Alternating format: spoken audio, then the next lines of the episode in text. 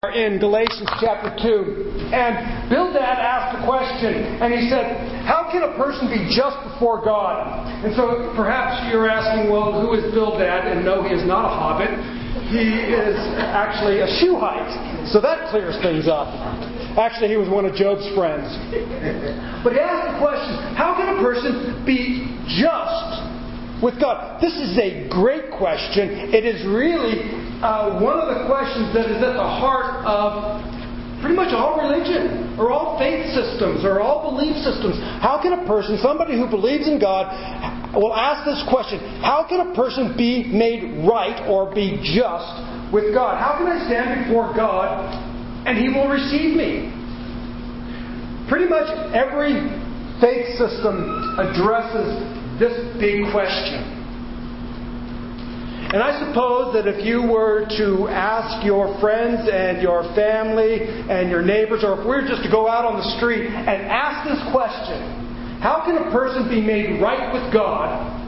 I'm going to propose that the number one answer that you would receive is the way a person is made just with God is to be a good person.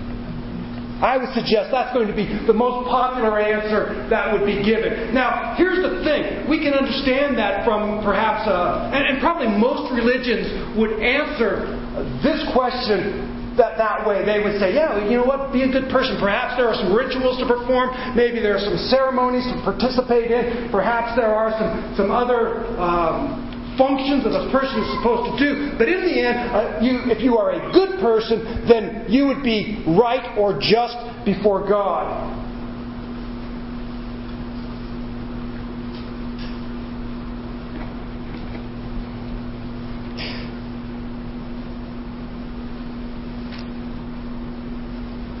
The Christian faith, however, answers this question in a completely different way.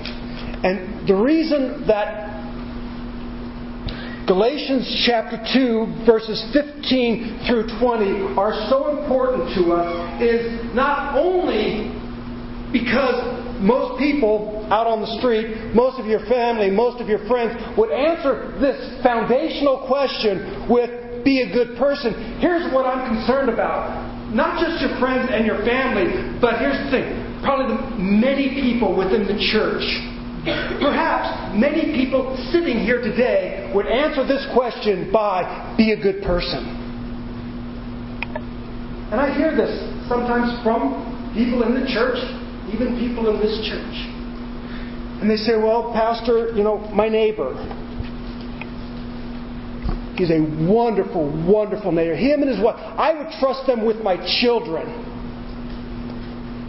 I would trust them with all of my possessions. They are servants. They, they take care of those who are in need. They take care of the need. But they don't really believe in Christ. In fact, they're, they're atheists, or perhaps they believe in some other, maybe they're followers of a different faith. Certainly, God would not reject them, would He? And my response to that question is if good people get into heaven, then they will be first on the list. You see, the Christian faith answers this question completely different. Amen. Amen. And so we need to understand Galatians chapter 2, 15 through 21. Because here's my position. If you don't get this text, you don't get Christianity. Yes, that's where I'm going. If you do not understand these verses, you do not understand Christianity. So here's what I'm going to ask you to do. Did everybody get a good night's sleep last night? No. Okay. Well, you guys got kids, and so all right, all right. Those of you who don't have kids, I suppose you got a good night's sleep. I hope you got a good night's sleep. But here's what I'm asking. Even if you didn't, I'm going to ask you to stick with me on this. All right? I'm going to ask you fight to stay awake, and I'll do my best to keep, keep, you, keep, you, keep you going a little bit. But, but I need you to stick with me. This is a rather complex passage of text. But here's what I'm saying. If you will stick with Paul, if you will follow his line of reasoning, his logic, and I'll do my best to guide you through his complex, his rather complex logic, if you will stick with it, I believe that you will walk out of here saying, Glory, hallelujah, amen, glory to God in the highest, and your faith will be strengthened. You will be a joyful Christian if you came in the door Without joy, you will be walking out the door shouting glory to God in the highest with great joy. If you are not a believer, I think you will have the idea of what Christianity is and what we believe. You will have a good understanding of what it is exactly that we believe, or exactly how to answer this question How can I be right before God? If there is a God and I'm going to stand before Him, how can I make sure that I stand before Him as a friend? and not as an enemy. So I need you to stick with me. You with me on that? Nod your head. Some of you are already nodding now. So. So as we get into this passage of text, I, want to make sure that we, we not forget the context. Remember that Paul um, is Last week we looked at how Paul was actually rebuking or calling Peter out for his hypocrisy. Now, Paul is not writing about Peter's hypocrisy simply because he wants to elevate himself uh, above Peter and let all the world know for eternity or as long as uh, human history goes on that, that Peter failed. That is not Paul's intent. Paul is writing and showing Peter's hypocrisy because when Peter refused or put up barriers to salvation to the Gentiles, Peter wasn't just making an error. He was propagating the lie that a person is not saved by grace through faith. He was propagating the lie that human merit earns your salvation. And Paul would say, and Peter would even agree with it, that if you believe that some sort of human merit will get you into heaven, you are not saved. That is another gospel. And Paul already told us in chapter 1 that even if somebody preaches, even if an apostle or an angel from heaven preaches a gospel different, let him be accursed because it doesn't say. And so Paul is calling Peter out, not because he hates Peter or not because he wants to, to uh, um, diminish Peter in any way. He's saying he's preaching a different, he's, he's propagating a different gospel. In fact, he's propagating a gospel that he doesn't even believe. So I'm calling him out. So that's where we've been. So what we're about to read and what we're about to consider is in that context. So let's go ahead and read Galatians chapter 2, and I'm going to read the whole chapter because it's good. Then, after an interval of 14 years, I went up again to Jerusalem with Barnabas, taking Titus along also. Pardon my microphone. It was because of a revelation that I went up and I submitted to them the gospel which I preach among the Gentiles. But I did so in private to those who were of reputation for fear that I might be running or had run in vain. But not even Titus, who was with me, though he was a Greek, was compelled to be circumcised. But it was because of the false brethren secretly brought in who had sneaked in to spy out our liberty which we have in Christ Jesus in order to bring us into bondage. But we did not yield in subjection to them, even for an hour, so that the truth of the gospel would remain with you. But from those who were of high reputation, what they were makes no difference to me. God shows, shows no partiality. Well, those who were of reputation contributed nothing to me. But, on the contrary, seeing that I had been entrusted with the gospel to the uncircumcised, just as Peter had been to the circumcised, for he who effectually worked for Peter in his apostleship to the circumcised effectually worked for me also in the Gentiles and recognizing the grace that had been given to me, James and Cephas and John, who were reputed to be pillars, gave to me and Barnabas the right hand of fellowship, so that we might go to the Gentiles and they to the circumcised. They only asked us to remember the poor, the very thing I was also eager to do. But when Cephas came to Antioch, I opposed him to his face because he stood condemned. For prior to the coming of certain men from James, he used to eat with the Gentiles. But when they came, he began to withdraw and hold himself aloof, fearing the party of the circumcision. The rest of the Jews joined him in hypocrisy, with the result that even Barnabas was carried away by their hypocrisy. But when I saw that they were not straightforward about the truth of the gospel, I said to Cephas in the presence of all, If you, being a Jew, live like the Gentiles and not like the Jews, how is it that you compel the Gentiles to live like Jews? Verse 15. We are Jews by nature and not sinners from among the Gentiles. Nevertheless, knowing that a man is not justified by the works of the law, but through faith in Christ Jesus, even we have believed in Christ Jesus, so that we may be justified by the faith in, G- in Christ and not by the works of the law, since by the works of the law no flesh will be justified. But if while seeking to be justified in Christ, we ourselves have also been found sinners, is Christ then a minister of sin? May it never be. For if I rebuild what I have once destroyed, I prove myself to be a transgressor. For through the law I died to the law so that I might live to God.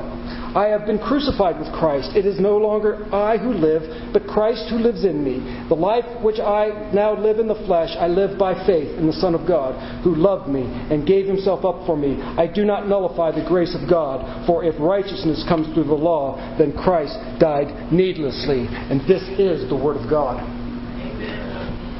Well, Paul begins with here's, here's going to be my kind of, kind of my outline. Well, not kind of my outline. This is my outline that Paul is going to make a proposition, actually two propositions, and then, and that's going to be in verses 15 and 16, and then through the rest of the text, Paul is going to defend his two propositions. All right? So, let's start with these two propositions of, of a way. Before we get to our two propositions, let's do a little vocabulary lesson, okay? Sorry, I know everybody's eyes glaze over right now, but here's our vocabulary because Paul introduces us to a very important term that you need to understand as a Christian. I know as I don't need to know all those fancy words, I just believe Jesus. You need to understand justification. If you don't get this, you don't get Christianity. So here we go. Justification is a legal term. It is a courtroom term, and it simply means to declare somebody not guilty. It means to acquit somebody. And so when Paul's talking about being justified, he's talking about God declaring them not guilty. This is a not guilty verdict. So when Bildad asks, how can a person be just before God? What he's asking is, how can a person be declared not guilty before God? And so this is terribly important to us because the question then is, how can a person be declared not guilty before a holy God? Good question. Let me be a little bit more specific about the question. The question then is how can a sinful person be declared not guilty before a holy God? That's a big question, and we're going to answer that. And Paul goes about making his these two propositions, and he puts them in a negative and a positive uh, format. And so let's look at the negative. And he says this three times. He says, knowing that a man is not justified by works of the law so that and not by the works of the law. A person is not justified by the works of the law. So he goes on, like three times he says, a person is not justified by the works of the law. So that's his negative proposition. His negative proposition is that a person is not justified, somebody is not declared not guilty by the works of the law. And Paul begins, now we're Jews, and I think he's talking about Peter and Cephas, or, or Peter and Paul, and perhaps Barnabas. Now we're Jews. We're not like those Gentile sinners. Now, let me make sure we understand how Paul is using this idea of Gentile sinners. He's using this word sinners in a very narrow sense. He is stating that, he's not stating that we're Jews and we never sin. And those Gentiles, well, that's all they do is they just go around sinning all the time. But we Jews never sin. I, don't think he's using that in that sense, and that'll uh, be important for us when we get down to verse 17. But what he's saying is that we are Jews and we have the law. God has revealed himself to us. He has told us and specified how it is we are to approach him, how we are to worship him, how we are, what, actions please him and what actions displease him. We have that revelation. Gentiles don't have that law, and so they, by being, they're just naturally lawless. But we're not like that. We know what God wants. We know how to worship God. He's revealed that to us through His law. The Gentiles, not having such revelation, are therefore naturally lawbreakers. I think that's how Paul is using this term. So we're not like them, but uh, because we have God's law. And so, in other words, as Jews, we've had every advantage. And yet, even then, we could not keep that law. We were not brought up as law neglecting Gentiles, but as law keeping Jews. Therefore, we are Jews by nature, and we're not sinners amongst the Gentiles. But even we, Jews, no man is justified by the works of the law. Because remember, there was a group of false teachers coming in behind Paul. Paul taught salvation by grace alone, through faith alone, on the merits of Christ alone. And this is what he taught. But a group of people came in, we called them the Judaizers, and they came in and said, Oh, yes, being justified by Christ, that's really good. But first you've got to become a Jew. And here's what you need to do you need to be circumcised and follow these dietary laws and follow these um, holy days. And then you will be justified in Christ. And Paul is saying, Now, no. No flesh will be justified by the works of the law. It's impossible. And he's going to unpack this in his defense, and I'll try uh, a little in. Said a little later, little later on, but it may not be a little later on. It may be much later on.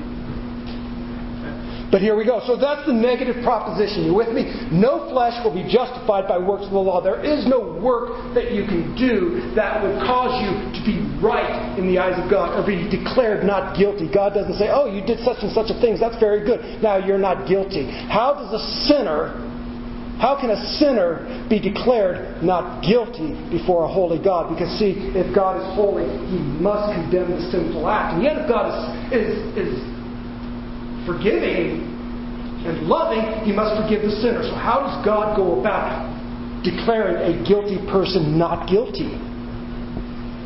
Uh, he worked out a wonderful plan.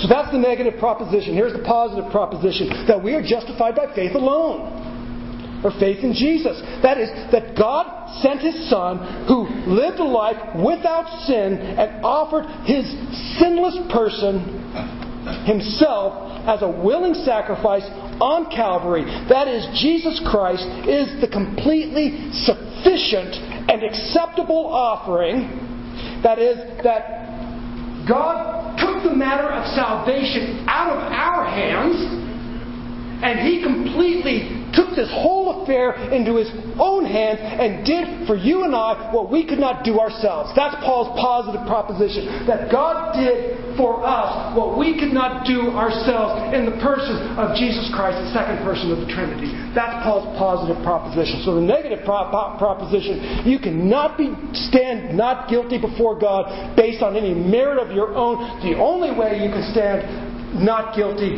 before a holy God is by believing in Jesus Christ. Amen. That's it. All right. So that's his. Uh, that's his positive.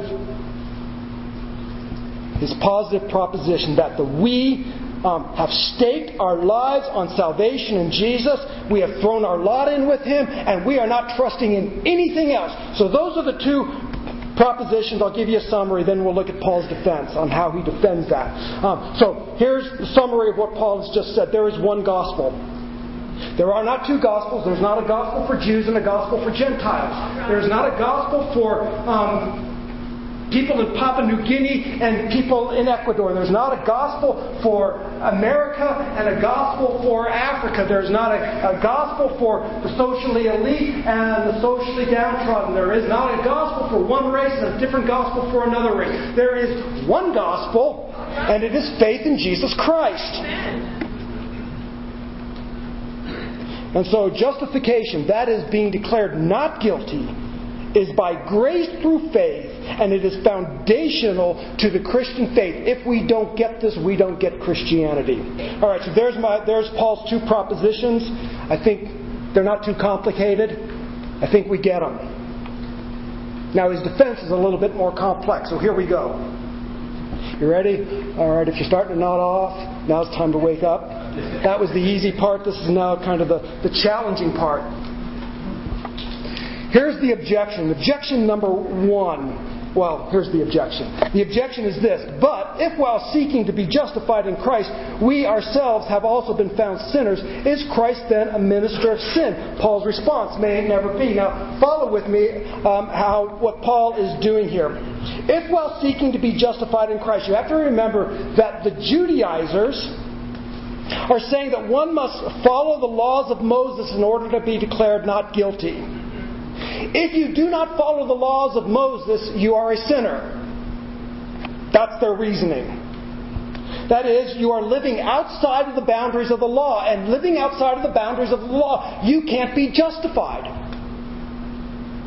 And this is exactly what Peter and Paul were doing. They were living outside the boundaries of the law because they were eating with Gentiles and they were eating food uh, that perhaps would have been unacceptable in, uh, amongst their Jewish brethren. They were not advocating that a person needed to be circumcised to be saved. And so Paul and Peter were advocating this idea that you don't need to follow the laws of Moses in order to be saved. That all you need to do is follow Christ. So,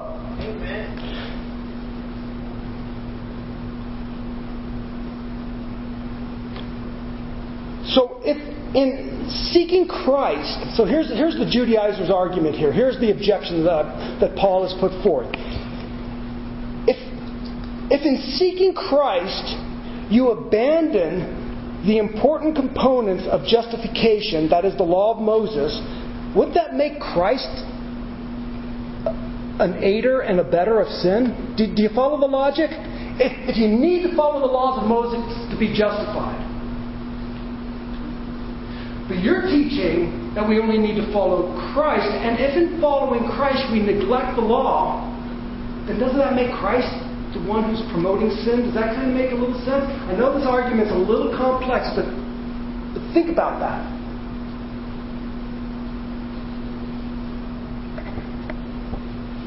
See, in the eyes of the Judaizers, one would become a sinner if one trusted in Christ alone.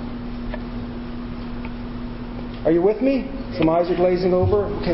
So to trust in Christ alone would make you a sinner, and it would make you a sinner because you're not trusting in the law of Moses. And Paul's saying, and so, so the argument would go like this if you're only trusting in Christ for the forgiveness of your sins and not the law of Moses, then that would make Christ somebody who's actually propagating you to be a sinner. Paul answers May it never be.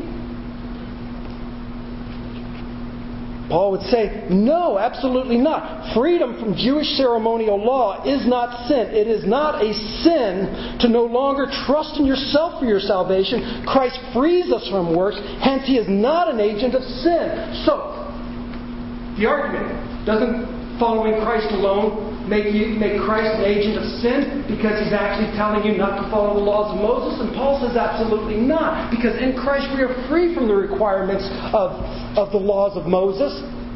Um, and so therefore Christ is not a minister of sin. He actually frees us to worship God alone. So that's that's Paul's first that's Paul's first response to his objection. To this objection. And now he goes on into verse 17, and he says, But if while seeking to be justified in Christ, we ourselves have also been found to be sinners, is Christ then a minister of sin? May it never be. Verse 18 For if I rebuild what I have once destroyed, I prove myself to be a transgressor. I'm going to stop there.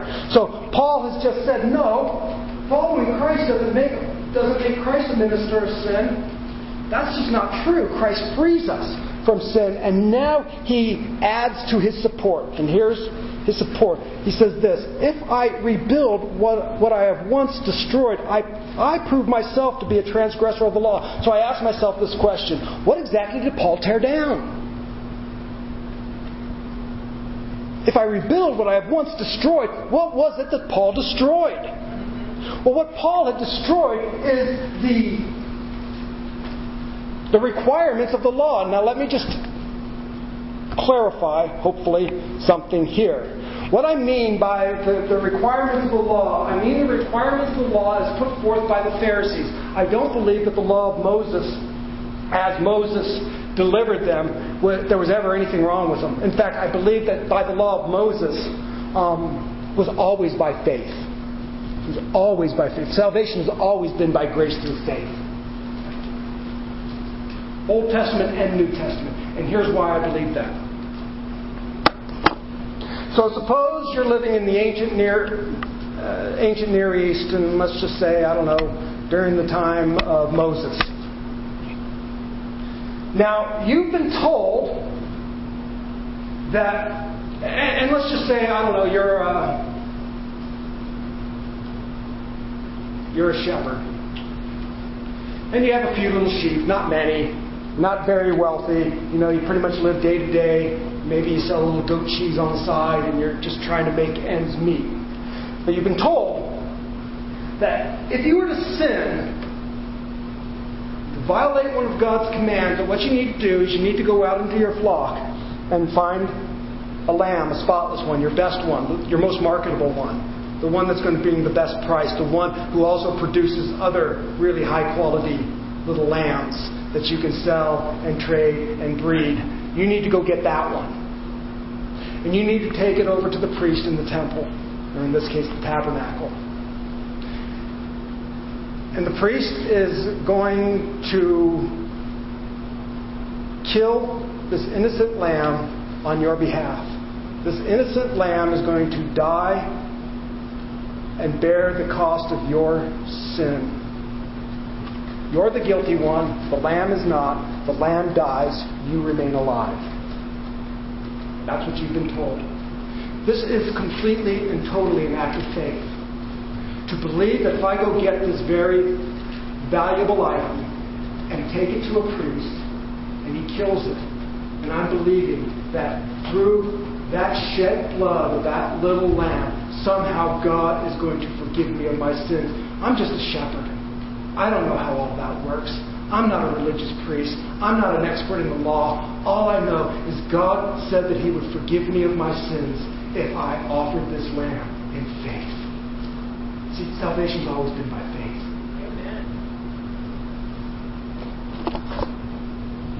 I have no problem with that aspect of the law, but what had happened was throughout history, and it kind of culminates here with the Pharisees, the law had become um, a stairway to heaven. Sorry to use the Led Zeppelin reference. That if you were to, that the, that the law had become stair steps, that by following them you could ascend into heaven and be right before God. That wasn't the original law put out by Moses, but it had devolved into that by the time Paul is writing, and the Judaizers would hold this. So, they had turned the law into a list of steps that demanded moral fitness in order to be part of heaven. This is what Paul tore down. If I tear down that which, um, or if I let me read it more closely. If I rebuild what I have once destroyed, what Paul destroyed was this idea, this legalistic view of moral fitness in order to be accepted before God. And so Paul's saying, now, if I go back and reconstruct those stair steps, if I tear those stair steps down, if I destroy that ladder, those stepping stones that get me to heaven, if I go and I tear those down and then go back and rebuild them, that is, that I have to somehow ascend this ladder of moral of morality in order to be accepted by God, that's what makes me a sinner. What makes me a sinner isn't trusting in Christ. If I tear down this law, the stairway to heaven, if you will, if I tear down this ladder and then go back and rebuild it, that makes me a transgressor. So let's look at the connection between 17 and 18, and perhaps this will make some sense. Trusting in Christ is not what makes you a sinner. Trusting in your own moral achievement makes you the sinner. It's your presumption that you can climb your way into heaven on the steps of morality that is sin, not trusting in the blood of Christ. Right. All right, do you see that? So, my trusting in Christ is not what makes me a sinner. What would make me a sinner is to go back to some sort of legalistic view that I can earn God's favor by my moral fitness. That makes me a sinner. My self righteousness makes me a sinner. My trusting in Christ is what delivers me. So that's kind of Paul's argument. I told you it was kind of complex, but does it make sense? Amen. Paul then goes on, and in verse 19, then he furthers his support. He says, For through the law I died to the law so that I might live to God. In other words, I can't go back to the law. I can't go back to that stairway. I can't go back and reconstruct that ladder. I think Paul would say, I've tried it. I've tried climbing that stairway, and I can't do it. And in fact, if anybody could do it, I could do it. Paul lists his, uh, not in Galatians, but he lists his, uh, his moral achievements. I mean, I have the right heritage, I have the right bloodline, I was trained under the right teachers, I've kept the law, I've done everything. And even Paul says, that doesn't justify me. Amen. This was Luther's big issue. Luther said if any priest could make it to heaven, it would be me. And Luther was racked with guilt. This is why, when he found justification by faith, justification by grace through faith in Christ, he was set free because he says, I've done everything that is humanly possible, and I'm still not justified. And Paul would say, if you're not justified by that, why would you go back and build that ladder? It just makes you a sinner. Amen. Paul says, so, for through the law I died to the law. I can't keep it. I can't go back. I've tried it, and it doesn't work. And so, therefore, I throw myself upon the finished work of Jesus Christ, and there I find an open heaven. I die to the idea of achieving God's favor by human merit, and in so doing, I find that God has achieved for me the life that I was unable to attain myself. That's Paul's argument. I can't go back to the law. It doesn't justify. I can't even keep it, even if I can't keep it. And so I died to the law, and I live for Christ. And then finally, Paul wraps up in verses 20 and 21. He says, And I have been crucified with Christ. It is no longer I who live, but Christ lives in me. And the life which I now live in the flesh, I live by faith in the Son of God, who loved me and gave himself up for me. I do not nullify the grace of God, for if righteousness comes through the law, then Christ died needlessly. I have been crucified with Christ. What does that mean? I think what Paul is saying is that when Christ died, I died. That is, his sinless life, for my horrific rebellion and inability to achieve God's good pleasure. Christ died because I have sinned horribly. And in my own vain attempts to be justified to God, I fell drastically but Christ died for that. And when Christ died, I died. I died to my self reliance. I died to my self righteousness. And in Christ's death on my behalf means that I died to all self righteousness. John Piper says self reliance and self righteousness cannot live at the foot of the cross. Amen. So his sinless life for my rebellion His death on my behalf means that I have died. What have I died to? I have died to all self righteousness and all self achievement in order to t- obtain salvation. When Christ died, I died.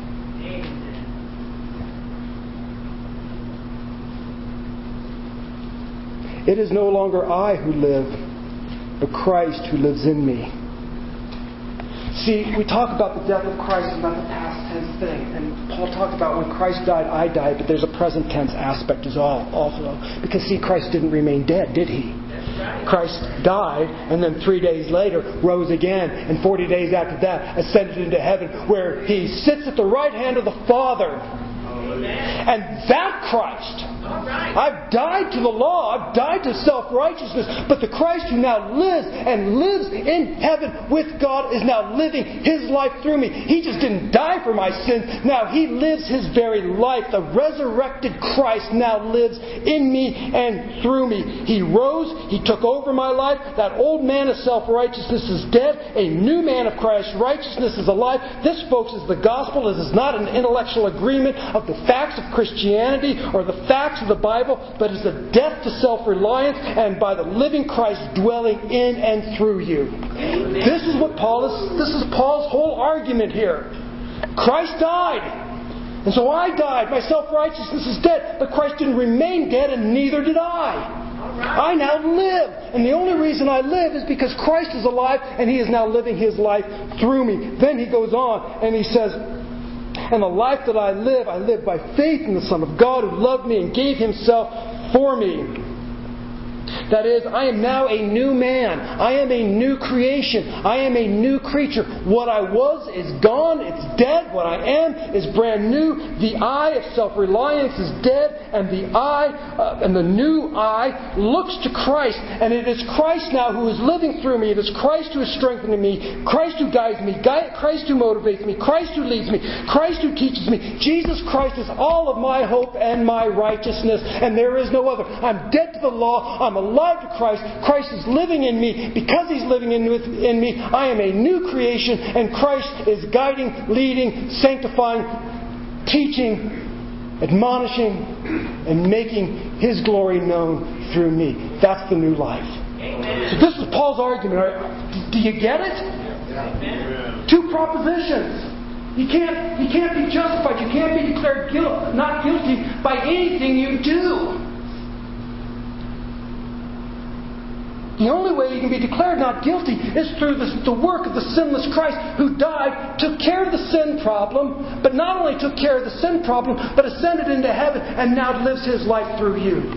So, this idea then that you can accept Christ and then just live however you want, that's not what Paul says. He completes the whole circle. He says, no, now Christ is going to live through you, and he is going to basically animate your very life.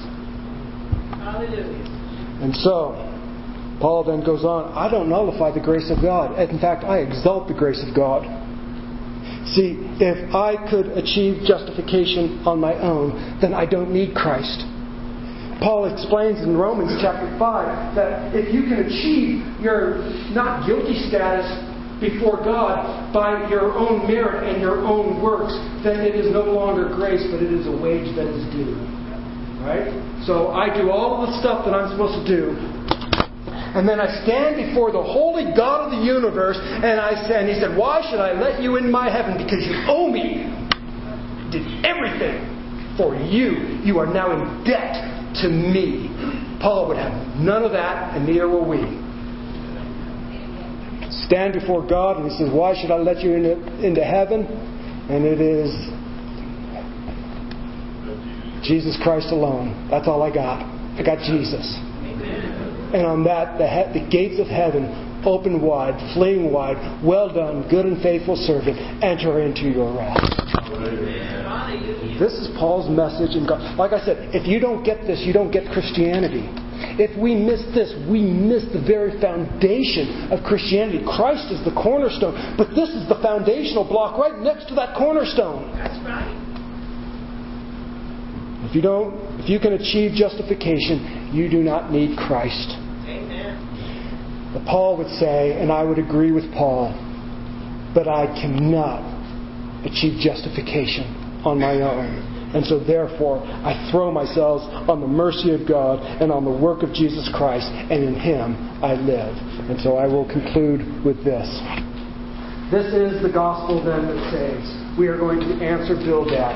Bildad asked the question How can a person be made right before God? How can a person be just before God? How can a person be declared not guilty before, before a holy God? And I'll expand. How can a guilty person be declared not guilty by a holy God? How can I, as a sinner, be declared sinless before a God who is just and holy? And Paul has given us the answer. You've been declared guilty as a gift. You've been declared not guilty as a gift by believing in Christ.